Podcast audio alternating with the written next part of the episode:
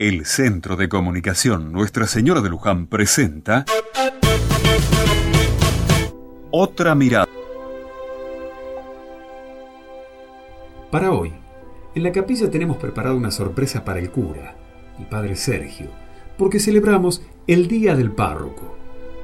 Es el día de San Juan María Vianney, que fue párroco de una iglesia que estaba en Ars, Francia, y en honor a él se instituyó este día como el Día del Párroco.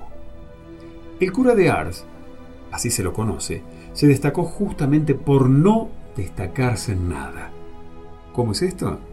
Fue un hombre poco inteligente y de muy pocos recursos para la palabra. Sin embargo, se comprometió mucho con su tarea pastoral y su ministerio. El padre Sergio es muy diferente al cura de Ars.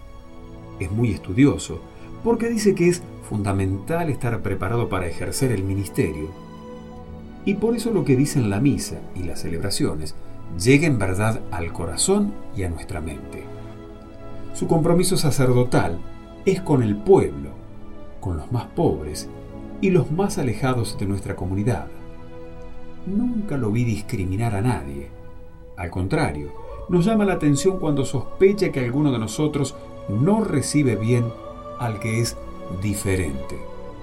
¿Cómo cambian los modelos con la historia?